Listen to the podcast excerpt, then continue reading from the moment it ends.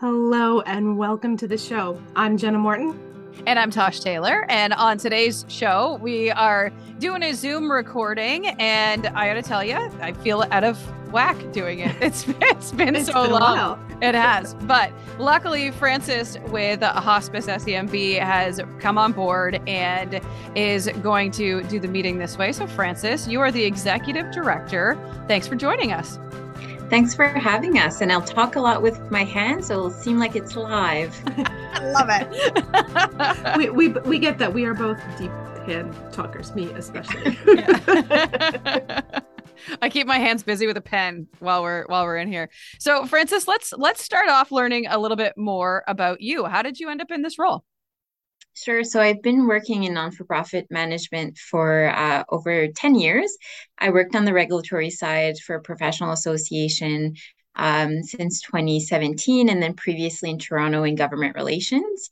Um, and it was just looking for an evolution around still working in healthcare and non for profit, uh, but something that was maybe more tangible and more directly linked to the cause, if you will. And the Hospice Southeast New Brunswick opening was available. It's literally across the street from where I live as well. So uh, the commute's wonderful. Uh, so I applied, and here I am. Um, officially, I think four months in, but unofficially six. So I'm really excited to be part of the team. That's fantastic. Can you talk a little bit about what hospice SENB is for those people who might not be familiar with it or have heard the term, but just it kind of glosses over because it isn't something that's come into their world yet? Yeah, absolutely. And Hospice Southeast New Brunswick is a big organization with different entities. So it can be confusing to sort of sort out who, what, where. Uh, but we are a registered charity and we've been in um, established in 2004. So we are 18 years old, if you will. Um, a long history of promoting awareness of life limiting illnesses as well as end of life issues. Um, historically, our contribution to the community was around community programming, such as in home visits, grief and bereavement support groups, as well as caregiver support groups. And we those are still obviously available and mostly volunteer led so we have over 100 volunteers that serve in different capacities across the organization we also have the boutique hospice shop which is our secondhand store social enterprise that helps fund our operations and the, the i guess the jewel in some way of the organization is the recent uh, opening of the Maison Albert House, which is a 10 bed residential facility located on Pleasant Street, so past Fabricville, uh, for those who are Moncton natives. Um, first of its kind in southeast New Brunswick. So we serve the Albert, Kent, and Westmorland counties. So for those who need uh, care, we welcome residents as well as their families and provide free, confidential, and personalized care. Okay, excellent. So, um, let's d- dive a bit deeper into that. So, you said you provide care. So, um, let's maybe separate it from hospital care to hospice. What is the difference first? Yeah. So we provide palliative care. So palliative is generally understood as a specialized expertise for people who are living with serious or life-limiting conditions.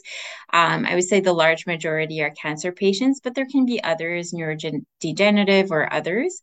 Um, and the goal of palliative care is really around symptom management and enhancing quality of life. So we look at the physical, spiritual, and emotional components of care palliative care is not limited only to hospice or hospital, but there's a there's a significant um, amount of care that is provided in home through extramural, for example. So people who choose to live at home or are able to stay at home. There is palliative care in long-term care facilities, so nursing homes, for example, hospital for those more complex care um, needs, as well as hospice. So around hospice, um, the care is can be done at home, but also in residence, like we have at Maison Albert House. And it is at that situation where um, any treatment around curing the disease is stopped so that the diagnosis or prognosis have been accepted. And then we work with the resident and the family to sort of go through that journey and really focus on quality of life, celebration, that legacy piece. Um, and the care is available 24 hours a day, seven days a week. I'd love to hear a bit more about that idea of celebration and and really embracing life and and what that looks like day to day for your residents. Yeah, absolutely. We try to we try to provide an environment that is very much like a home. It's a very beautiful home, but like a home. So when we have an admission of a resident, um, our staff sits down with the resident as well as the family to try to figure out who is this person? How can we provide that personalized care? Is there family recipes that we can make for for them? Is there celebrations coming up that we can honor? So we have a wishes program um, for example that tries to capture the wishes of the resident or family and then um, provide that free of charge. So that just as examples, we've had a birthday celebration, anniversaries here at Maison Albert House. We've had people driven around to look at the foliage or the Christmas lights, or even have a beach day with family um, up in the Shediac area.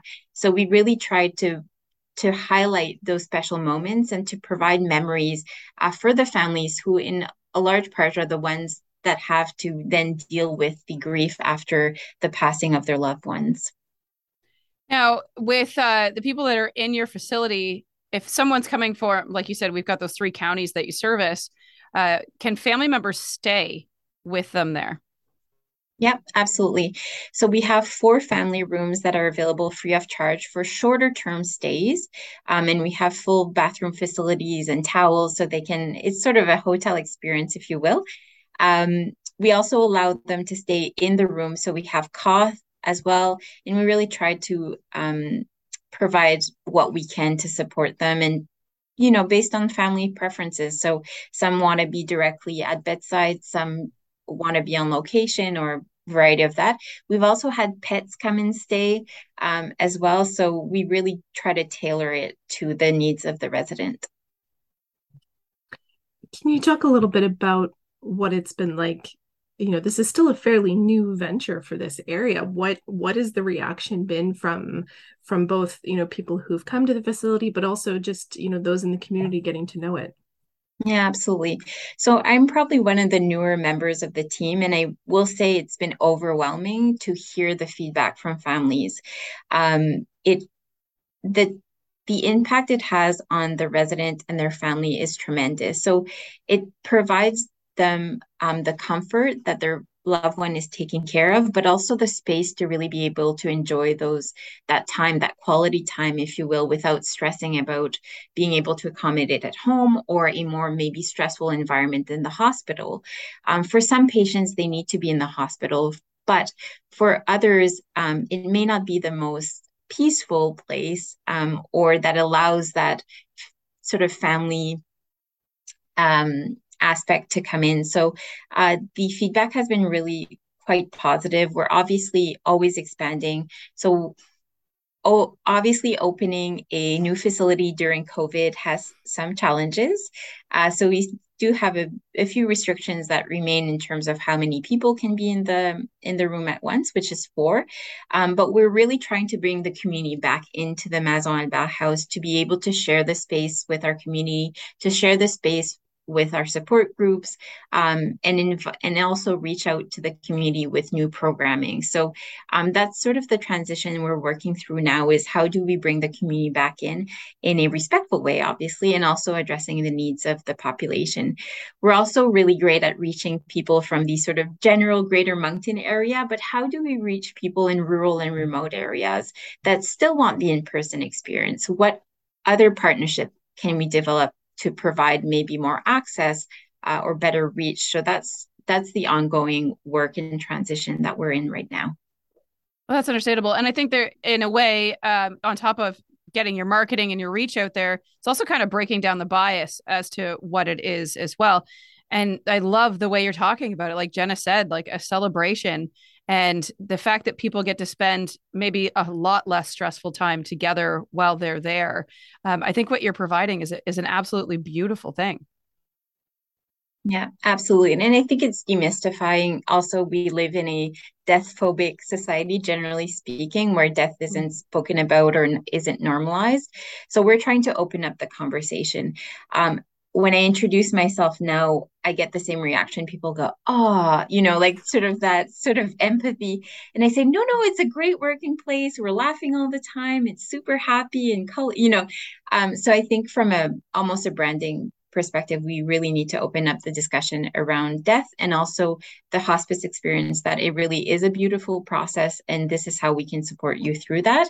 Um, and Hospice Southeast New Brunswick as an organization really wants to be at the center of helping people navigate the end of life process and issues um, and figuring out what our role is in that. I'm wondering if you can talk a little bit about you know the the entry point for people so if someone you know is going through something in their life at what point does hospice become potentially an option for them yeah so we are an integrated model of care. So we work closely with extramural. So anyone that is admitted to hospice would have to be clients of extramural. Uh, so that's a logistic piece. And then we would work through the admission together. Um, but I think in terms of when is hospice appropriate?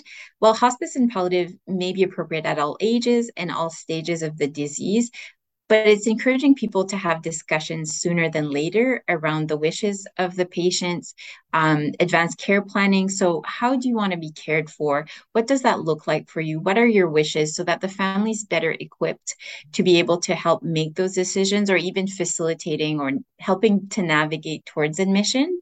Um, just historically, I think there's a hesitancy to have the discussions too early because it almost seems like, well, I'm giving you a death sentence. Well, that's not the reality. It's more that you want to know um, where is the mindset of the person that you're working with um, and how you can um, help facilitate facilitate that for them if the time comes. And we can certainly help support that process by providing information or support along the way. I think that um, you're you're 100% right about that. The conversation can't happen too early because that you might come a point where the person is if like I'm thinking of my mom's situation now she's got my grandmother living in the house with her and um you know grandma's nowhere near that but now would be the time to have that conversation like how how do you put that stress on yourself to keep your parent with you but also you can't do it uh, so I think that that's a conversation that people of my generation and maybe a little bit older need to start thinking about that we, we have to have these conversations with our parents now before it becomes too late and you feel like maybe putting them in here isn't what they would have wanted but you also have to remember that it's what's best for you. Yeah absolutely. Because the bird not to call it a burden but the load of caregiving is tremendous. Um, so these are conversations you want to have early. You want certainly to know what the wishes of your parents might be. You want to be emotionally prepared to address that. And the earlier that you start talking about it, the better prepared you might be because we're going through grief all the time. So we've lost a pet or we've lost other things. So just going through that and normalizing it and building coping strategies throughout your life so that you are in preparation for a big loss like a parent but also are you financially prepared? Um, do you have advanced care directives? Is there a will? Is there a power of attorney, like a financial one and a medical one? Uh, do you have funeral arrangements? Um, they're all uncomfortable discussions, but um, very necessary, making sure that you know where the documentations are for your parents so that when or if it happens, then um, there can be easier process to work towards um, finalizing, if you will, um, the the process. So, and is that something that you see quite often that you have to kind of help families through that process, or have they gone through a lot of those steps before they they come to you? I think it's a, a gap that remains. It's something that we're looking to see if we can't partner with organizations or even uh, professional services like lawyers, et cetera, to provide resources to them or education through forms of webinars. Um, there's a lot of free resources available now through the Canadian Hospice Palliative Care Association or even virtual hospice um, that can be accessed, but it's certainly a need that we've identified that we're working towards trying to address. We had talked before we started recording about children in this situation, and you were telling us about a great program that your cook has there. What are some ways that you guys help bring children in to the fold and maybe help normalize it for them as well?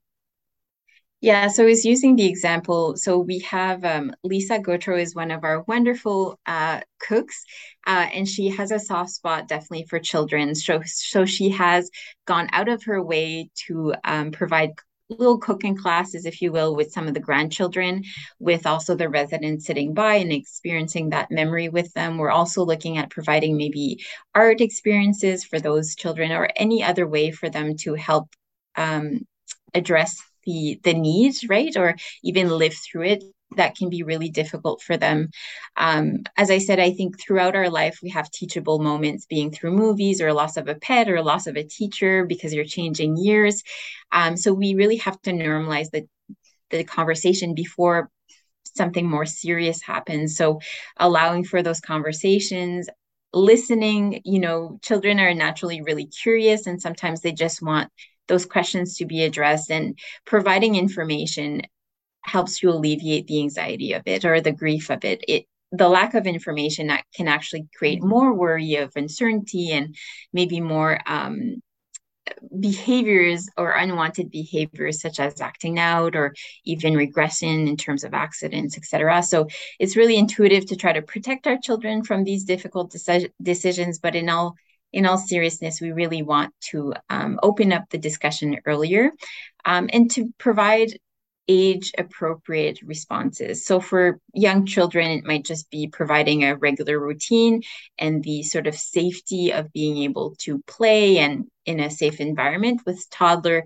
just listen to their conversation, provide information, and then as you get older, then um, children may, may have more specific needs that you can address with the the child um, specifically but for us it's just really normalizing and providing that safe space for them to be able to express themselves so when it comes to our kids and like you said a lot a lot of it i know that i was kind of raised we didn't I actually didn't lose anybody until I was much older. So it wasn't something that was ever brought up when I was a kid.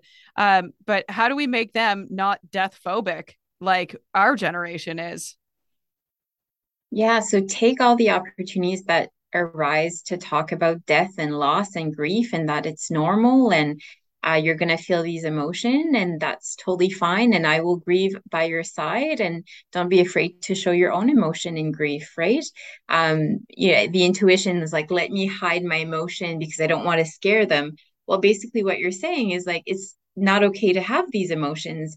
Uh, I need to be strong for mama or vice versa. So provide that space and that opportunity to talk about it. So, you know, if there's a fly, um, the fly has a short uh, lifespan. Why does the fly exist? You know, the circle of life discussions, and it doesn't have to be um, doom, doom and gloom, but rather sort of what is the cycle of life? What does that look like?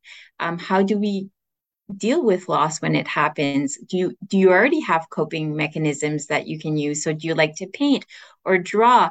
Do you want to play music? Does that make you feel better? So it's exploring that with the child and providing them a safe space to do so. That sounds so lovely just that i think it's so important for all of us to keep having that reminder of how important it is to to show our emotions to each other and just take that time to to feel them to experience them normalize them and and yeah think to ask someone else yeah what can we do to to make something feel better while you feel these hard feelings? Yeah. And i think children grieve very differently than adults and every child is different. So um you know in in reading one of the comments was that sometimes it's we miss it because we don't we don't recognize it as our own because it looks different. So being really acutely aware of your child's behavior or how they're navigating this period, um, and that can manifest in different ways that don't look typical to adults, but maybe is a child's way to process through the emotions. Um, and in some situations, they may need professional help, and that's okay too, to sort of make that suggestion and facilitate that for them. Excellent. Okay, before we wrap things up for today, I have a couple more questions, as in, like, how many spaces do you have at Maison Albert, and how will people get a hold of you, et cetera, et cetera? Yeah, absolutely. So we are a 10 bed um, facility. So we have 10 suites and four family rooms as well. Um, so that's our capacity. Obviously, de- vacancy depends on the admission, etc. Um, you can reach out certainly on our website.